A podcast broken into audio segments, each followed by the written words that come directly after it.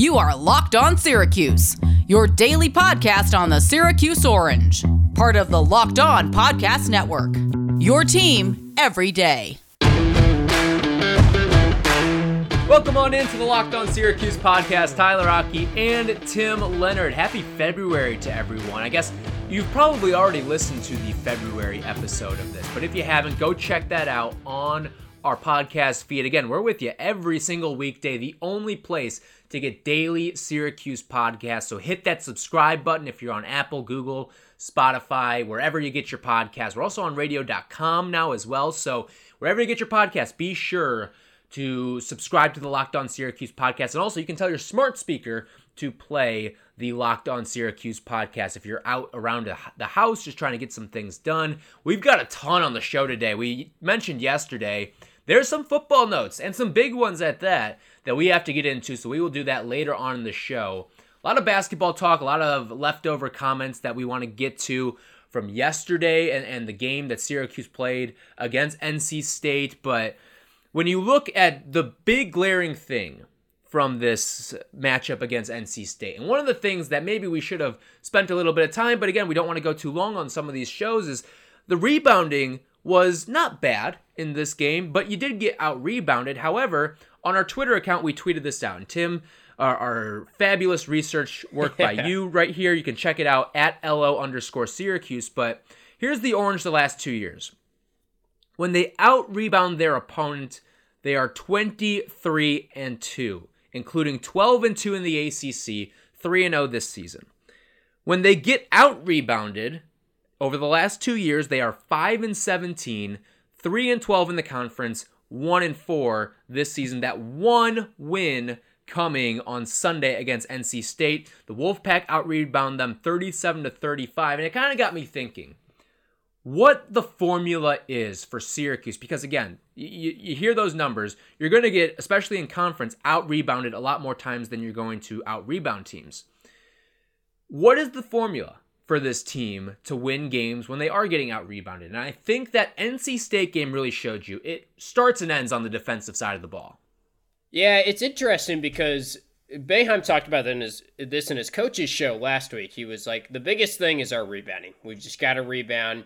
Defense, too, has been a talking point from him, but he's, you know, a lot of people bring up all oh, the struggling offense and why is Girard missing shots? Why is Boeheim missing shots? And we'll touch on that a little bit later on in the show, I bet. But the key is the rebounding. And that's why when we do keys to the game on our preview show, we always say rebounding, it feels like, or we're always rebounding to. margin, a, a very, very popular guest in the prop shop. Right, yeah. And this just proves it. I mean, it's pretty staggering. And I heard Jordan Cornette saying this stat yesterday about how they were 9 0 going into the game when they out rebound teams 0 5 when they lost the rebounding battle. And I was thinking back to last year, and I was like, man, I remember at one point last year when I was covering the team, the stat was basically the exact same at that point in the season.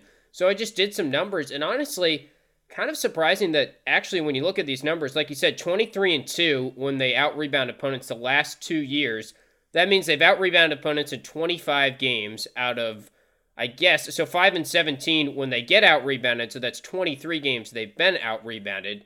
No, 22. Sorry, I can't do math. So 25 to 22, they're actually out rebounding teams more in their recent crop of games, which is kind of surprising. And even ACC wise, 14 games, they've out rebounded teams, 12 and 2 when they out rebound in the last two years. And then 15 games, they've been out rebounded in the last 29 games of ACC play here. So they seem to keep it pretty even. But the thing is, when they get out rebounded, they get clobbered. And it's those UNC games and Virginia like we saw this year, where it really gets exasperated. So it's funny because we always bring up the rebounding battle, but when you dive into the numbers, it really shows you just how vital it is.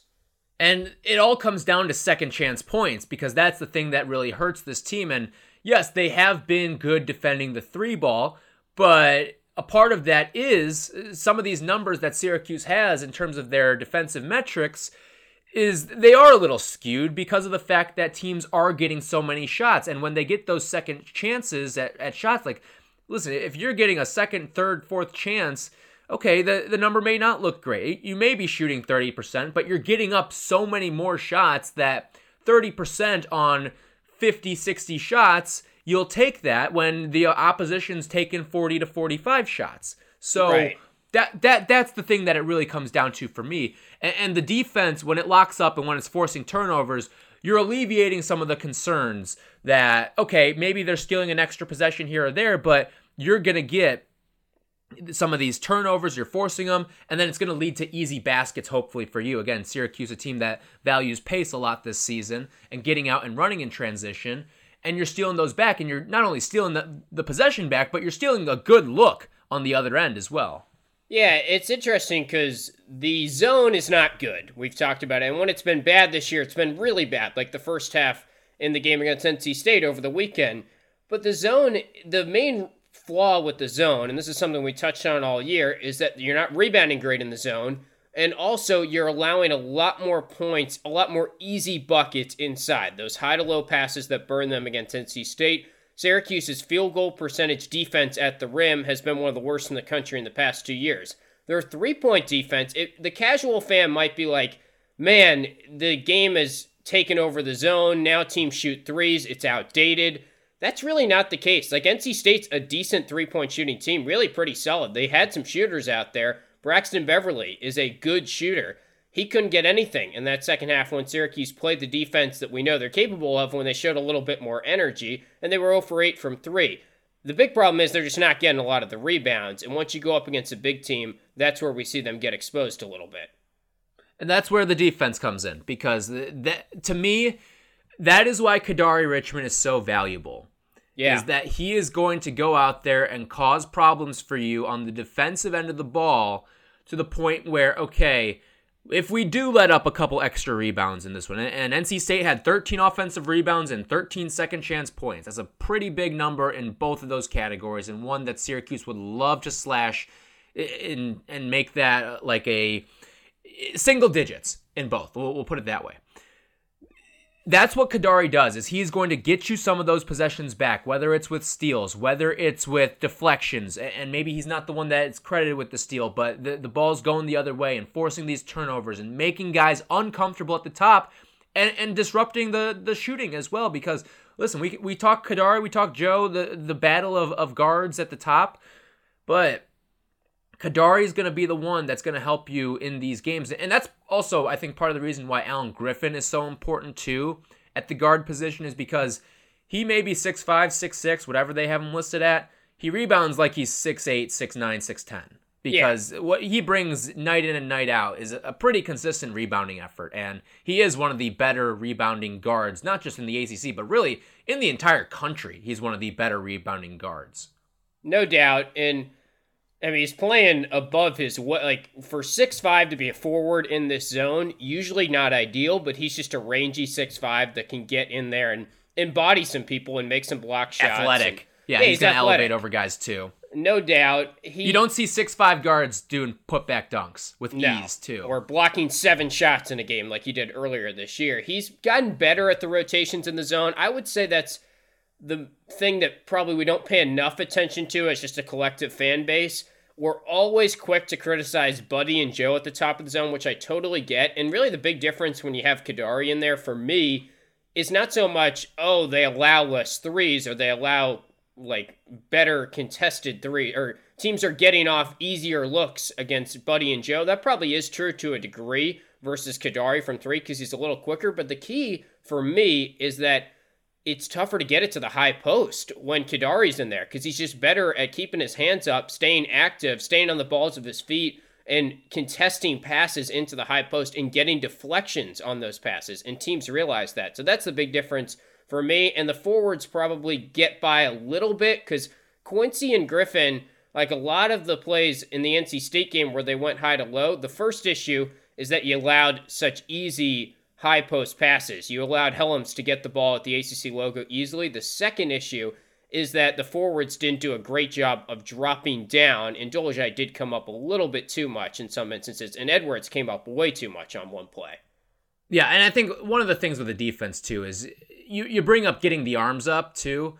I think that's something that this team can work on. It's oh, such oh, yeah. a simple fix too. I mean, just putting your arms up. It's it's elementary stuff for for the zone. Real quick, gotta tell you about the best place on the internet to shop for car parts. That, of course, is rockauto.com. With the ever increasing number of makes and models, it's almost impossible to stock all the parts you need in a traditional chain storefront.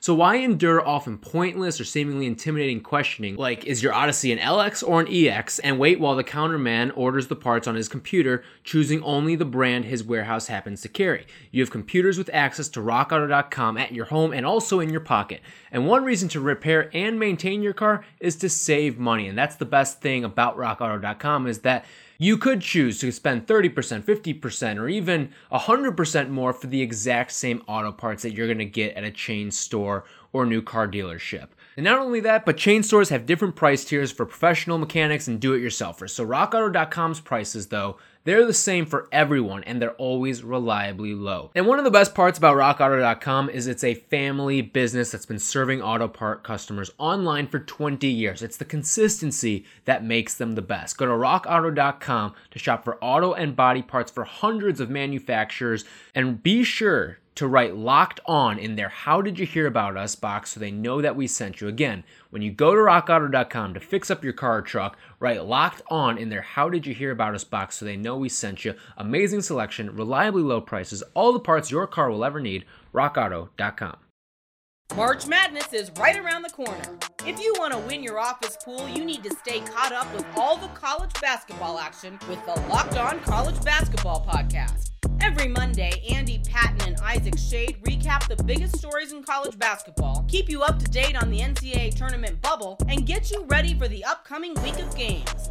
From the Big East to the Mountain West and everywhere in between, Andy and Isaac have college hoops covered on the Locked On College Basketball Podcast. Available on YouTube and wherever you get podcasts. Part of the Locked On Podcast Network.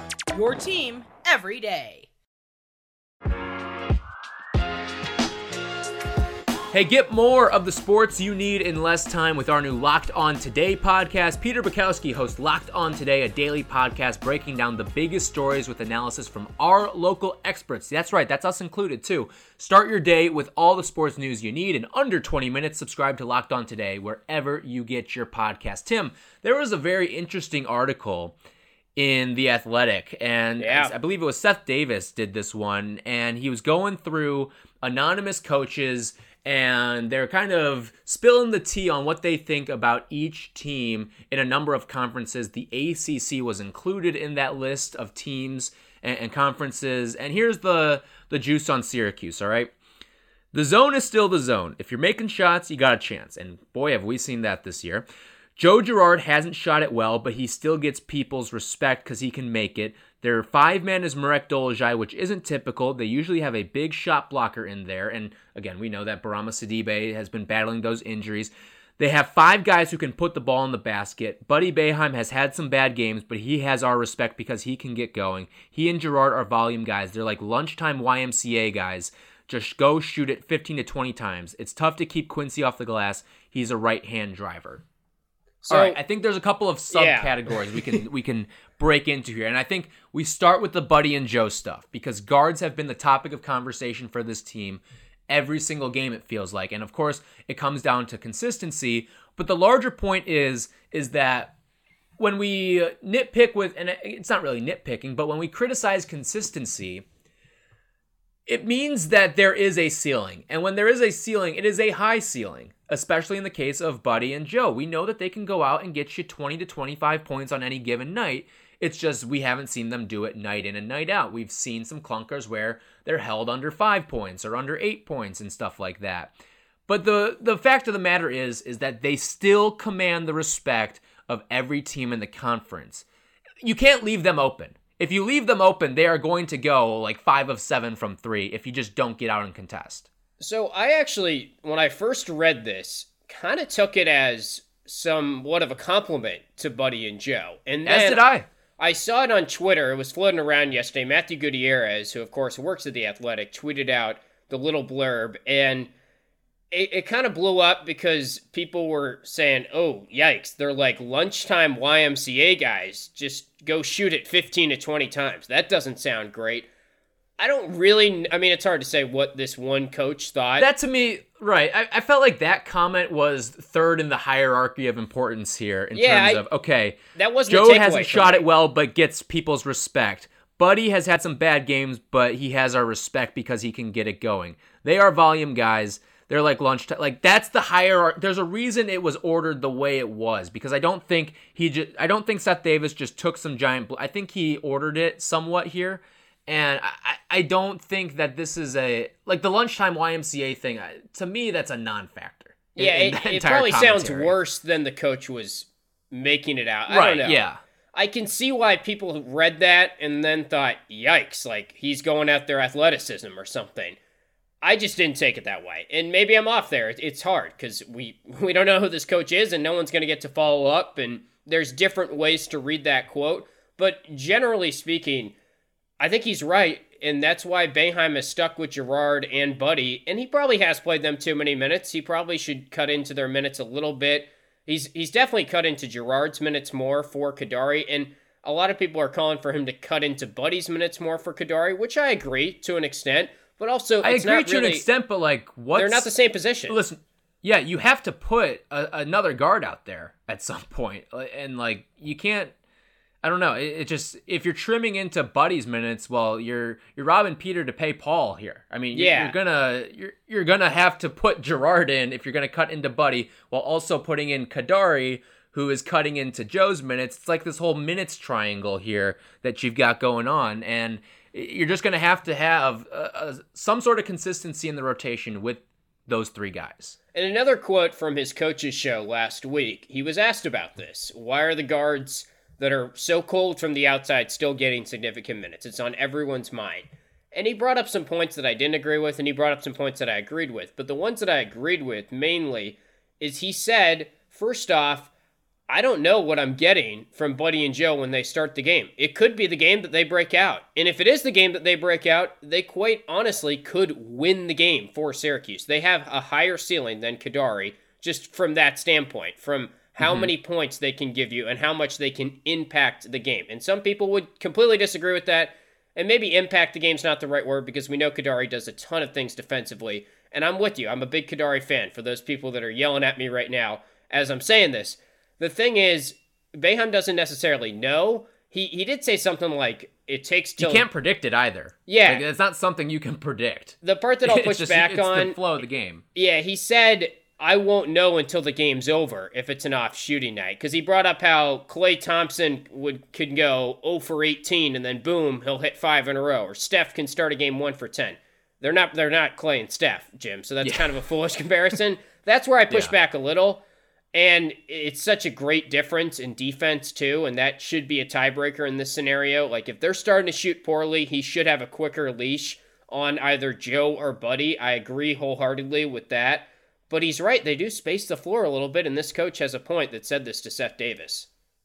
Yeah, if Klay and Steph are the Splash Bros, Joe and Buddy are like what the Ripple Bros? Like, is that what they are? Yeah. Uh, that that's what they are. Like, they're not going to.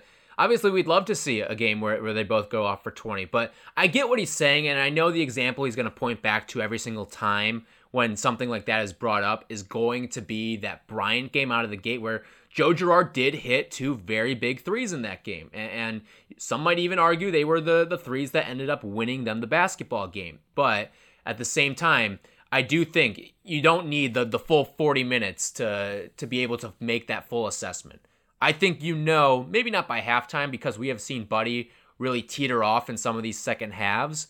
But in the, I would say 30 minutes, I think that's the perfect samples. And honestly, I, I would almost push back and say he has to a degree done that. Like we have seen, all right, Kadari gets in at the 12 minute mark of the second half and really doesn't sit the rest of the game, or maybe he comes out for a minute or two to to catch his breath.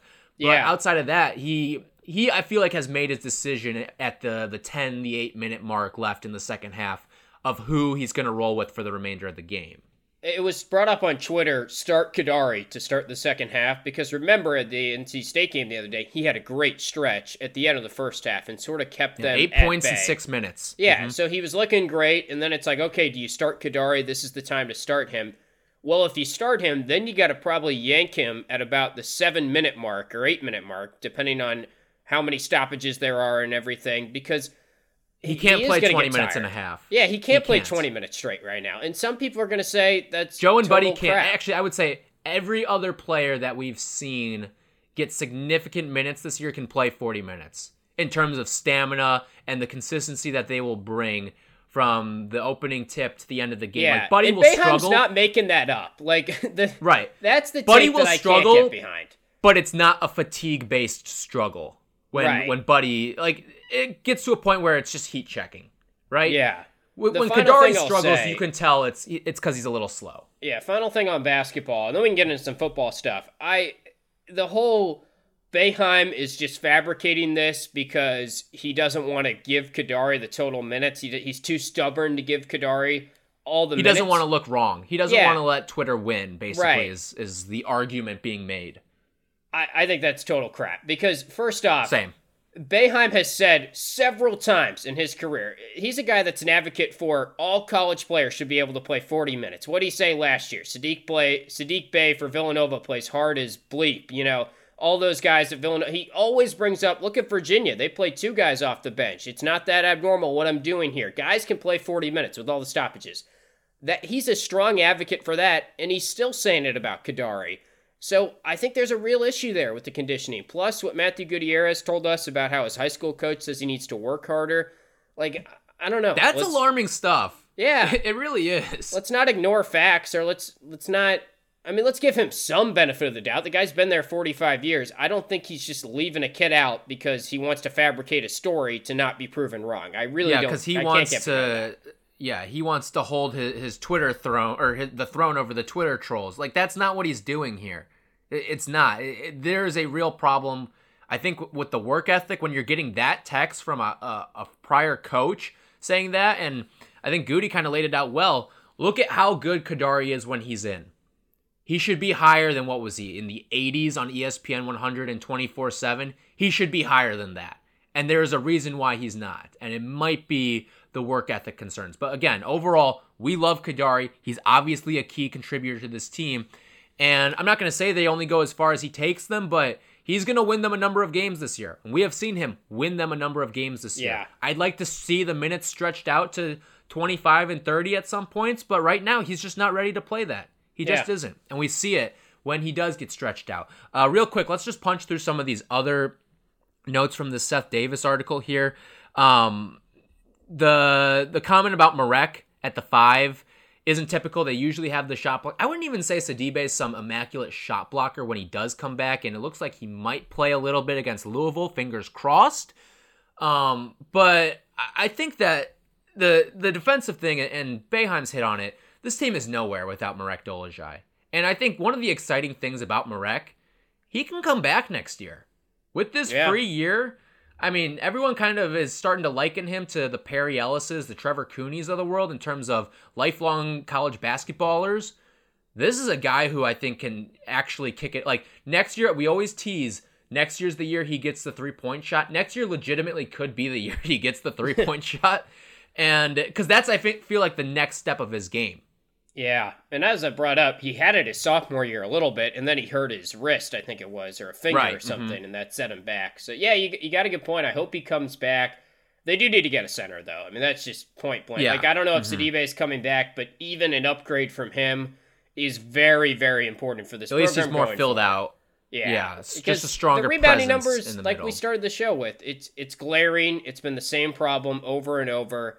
I'm sure they're going to hit the grad transfer market hard for a center, but at some point you got to get a little bit more in terms of recruiting, transfers, whatever from that center position. Totally agree. And then the last thing, of course, it's the, the last bullet point of this entire thing.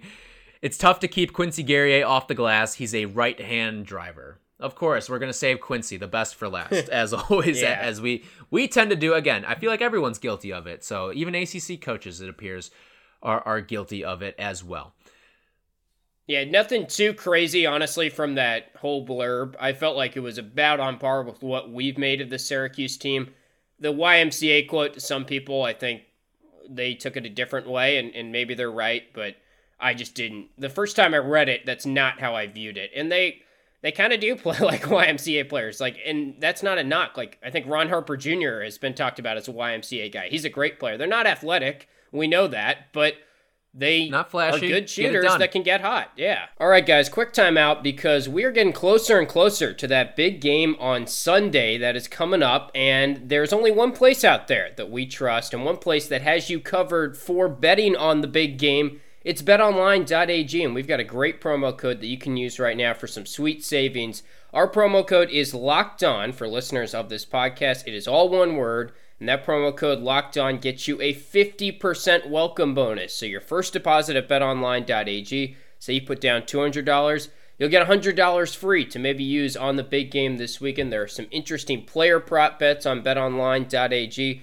Looking at it right now, Travis Kelce to score two touchdowns, plus 250, kind of intriguing. Tyreek Hill, plus 250, also to score two touchdowns. If you want to get crazy, three touchdowns for Kelce. I could see a world where that's possible is plus 1100 right now. So go to betonline.ag. As of right now, the Chiefs are minus three on the website. Get in some of your picks now before the spreads change. And don't forget to use our promo code LOCKED ON. It is all one word for a 50% welcome bonus with your first deposit at betonline.ag, your online sportsbook experts. Okay, time for some football thoughts. Feel like we haven't talked ball in quite some time here, but let's get into. I mean, there's like I've got a five pack here of, of items that I want to spit at you, and we can just kind of roll through these pretty quickly. But I think we start with this. Fatu Melifonwu, talk about a guy whose stock is blowing up. I saw videos left and right, and it wasn't just Syracuse accounts tweeting him out. It was from his performances at the Senior Bowl, and it's from national guys. I mean, this is a guy who is trending way up in mock drafts. It looks like he could be a a second round pick and I mean, he's at the back of the second round now, but you get the right team at the right spot, maybe in like the 10 to 12 pick range of the, the second round. They need a cornerback. You can go out and get into Fatu Melifonwu. And I mean, he's using his length. Again, we've always touted his NFL body, and that's really being put on display. And he had an excellent, excellent showcase at the Senior Bowl weekend. So one video of him on a back shoulder pass that he defended pretty much textbook. He looked good in the videos I saw. And it's great that they've got some guys in the NFL conversation. Robinson had a very nice year for Seattle. Was honestly one of the better rookies right. in the entire mm-hmm. class. So now you're you're talking about maybe you get Iffy and, and Cisco drafted, perhaps Trill is drafted as well. Three guys drafted would be first time in a while. And we're talking about two guys that I've seen in the top 60 on most big boards in Cisco and Iffy. And unfortunately, Cisco couldn't play, but it was cool to see a, a Syracuse guy in the Senior Bowl. It feels like. Yeah, I don't, don't think Cisco wouldn't have even been eligible to play. Yeah, that's either, true. It, since he is leaving. I know. It's it, it's just a weird thing to think of, too, that, whoa, there's a Syracuse football player, not one, but two, leaving early. And it's actually appropriate, I think, for both of them to be leaving early. And listen, Trill's probably not going to be a, a day one or day two pick but he's got so much positional flexibility. He can play defensive back, pretty much any of the spots, probably. And then, of course, he can do some stuff in special teams for you as well. Another big thing that we saw from over the weekend, this was on his, uh, what was it, his Instagram story? Yeah. But Abdul Adams inside the dome, kind of weird. He was sitting in the stands. Now, there, there's a number of ways to interpret this, okay? Because I do believe he is still a student on campus. And again, the rumor with him of why he opted out of the season was to get ready for the NFL draft, which struck Orange fans largely the wrong way. And I would tend to agree with those Orange fans as well. But when you see Abdul Adams in the dome, obviously the first thing that goes to your mind was, oh, like, is he back on the team? Is he not back on the team? Do we know what his status is? But you have to remember this the Dome is also a big testing site in terms of COVID 19 testing yeah. for students. This could have been one of those situations. Who knows? Well. Right. It, and I think Stephen Bailey was the one who What are the social Sherlocks out. doing right now, huh? right. What's going on with that? I, I'd love to know if he's coming back and with Jawhar Jordan transferring or at least entering the transfer portal, I think was at least how it's officially out there right now. I, I'd love to get him back. We know we love Sean Tucker not quite to the let's throw 44 in his jersey like I've seen it out there, but we're big Sean Tucker fans in this podcast. He's going to be huge next year, but you always like depth at the position. And Abdul Adams has tons and tons of talent and really didn't quite deliver in his one year, full year with Syracuse. I know he had flashes in the Camping World Bowl game, but it'd be cool to see him play for Syracuse and maybe they harness that talent next year. And he can be a role. The I'd love to have thing two is- great backs. Right. I would too, and we see it in the NFL and in college. I mean, what did UNC? I think had a pair of thousand yard rushers Yeah. this year in a shortened season, but it'd be tough to for me if I'm the Syracuse team. If I am one of his teammates, it would be tough for me if his reason for opting out, if his true reason for opting out was to get ready for the NFL draft. It's tough for me to welcome him back with open arms. That is tough. Yeah, it's a good point. Uh, We'll I- see. I, don't. I couldn't see, but well, maybe there's some different, uh, some different rationale behind it, and that's something that we'll we'll have to just wait and see. Uh, so you mentioned the transfer portal with uh, Jawar Jordan. Did you see this? Qadir White, the prize of what was that? The class of 2018, I want to say it was. Uh, four-star offensive tackle. He is entering the transfer portal. We have not seen him on the field No. at all. I think he's maybe been out there for a couple extra points, but talk about one of the more disappointing guys in the Dino Babers era. It, it has been Qadir White. He was a guy, especially on an offensive line that has been as bad as it is. That's something that Yeah. is frustrating if you're a Syracuse fan because the the line was bad, and if this guy who was supposed to reshape your offensive line, an in-state guy from Brooklyn, a guy who could really bolster you in the trenches, and, and he just never got a crack. And, it's and always been a mystery. Yeah, it's it's and such if a bummer. if the line is that bad and he's not playing, I think that speaks more to the kid than it does the uh, the stubbornness of coaching. Right. I think there were some rumblings he just didn't really ever get in the proper shape that he needed to. It's I mean, remember all the optimism when they had Tyrone Sampson committed too and then he decommitted, Right. but think about that. Sampson and White were supposed to be the future of the offensive line. Here we are. Your two prizes were on the offensive line, and now Yeah. it's the worst unit in maybe in college football. Yeah, they didn't play a single game for Syracuse, either of them, after it looked like they were going to be the foundations of the line for years to come. It, it's really a bummer when I think about it, but they're hitting the grad transfer market pretty hard, it seems like, this year, and they, they understand they need to And the JUCO, too. Yeah, Don't forget too. about the JUCO stuff. They, they have I have seen some offers floating about there. Uh, speaking of the offensive line as well, Mike Cavanaugh, offensive line coach, he's headed to Arizona State. Um, I don't really have much of a takeaway here. I don't know if you do, but uh, Syracuse now looking for a new offensive line coach. I think that's good, honestly. And I no disrespect to, to Mike Cavanaugh, but I think we could use Uh, a change. sounded like a shot, but okay. well, okay, but let me say this: I if there was a coach to fire from the staff, it was probably him. And honestly, I I think it's kind of. he kind wasn't of even really fired. I don't think. Either. no, he wasn't. But I'm saying if there was a coach Yeah. that was on No, the quote I'm- unquote hot yeah, seat, I get what you're saying. yeah, and it's like the mutual parting. it's it's a tough position to criticize because we're not in practice. I, I think offensive line, when you get to down to that little detail, I just don't really know how much it was on him, how much it was on recruiting, how much it was on other stuff. I'm not going to sit here and criticize the guy. And again, I don't really mean disrespect to him. I, I wish him all the best, but a change of culture in that position, bringing in someone new, I can kind of get behind because that has been such a, a crap show of a position for a couple years now. Yeah, no, it's it's certainly been one of the more frustrating things because, like, remember how good they were with the uh, um, with that 2018 team. Uh, that was a really really strong offensive line, and it was it just has not been the same ever since then. And I think that's certainly been a frustrating thing for for quite a few folks out there. And then lastly, uh, Tim, we finally have a schedule. Uh, an ACC Oh, yeah. schedule is out there, and a lot of people are saying this team can get get out and running in those first four or five games. I all I would say is it's going to hinge on the quarterback and it's going to hinge on the offensive line. I, I'm really excited for training camp this year. It's going to be one of the more fascinating training camps. No doubt. A lot of competitions. I, I'm already giddy for football season. Even after a 1 in 10 year, I, I, I love watching them play, and I, I love all the storylines when it gets to that point of the season. It, it is a pretty feasible schedule on paper. I, I wouldn't say my takeaway was like last year when the schedule came out, and obviously it altered completely. But even when the second schedule came out and it was like on the road at Notre Dame, on the road at Clemson, it was like the toughest schedule in the ACC. So this one, I didn't look at it and think, uh oh. So that's, I guess, a positive. I, I didn't think six and six or seven and five. I didn't really think much. And a lot of people are going to already start guessing wins and losses, which is kind of foolish. Oh yeah, pocket start, schedule season. It's it's already getting off Yeah. and going right now.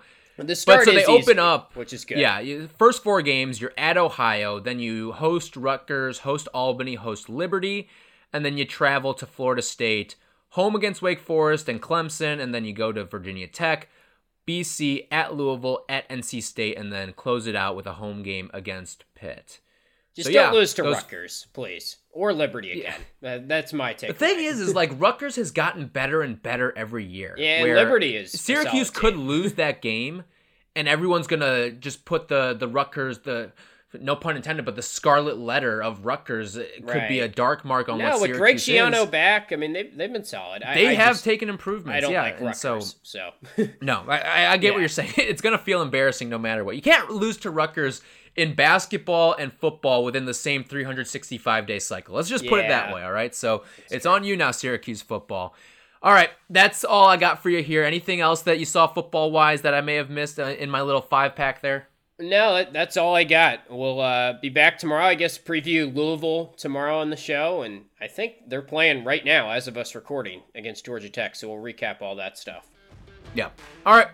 That's going to do it for us here on this uh, Tuesday edition of the Locked On Syracuse podcast. We will be back with you, all things Louisville, like Tim mentioned, because that's a big, big game for Syracuse. A chance to pick up another quality win, a quad two win for the Orange on the horizon. For Tim, I'm Tyler. We will preview the Cardinals with you tomorrow.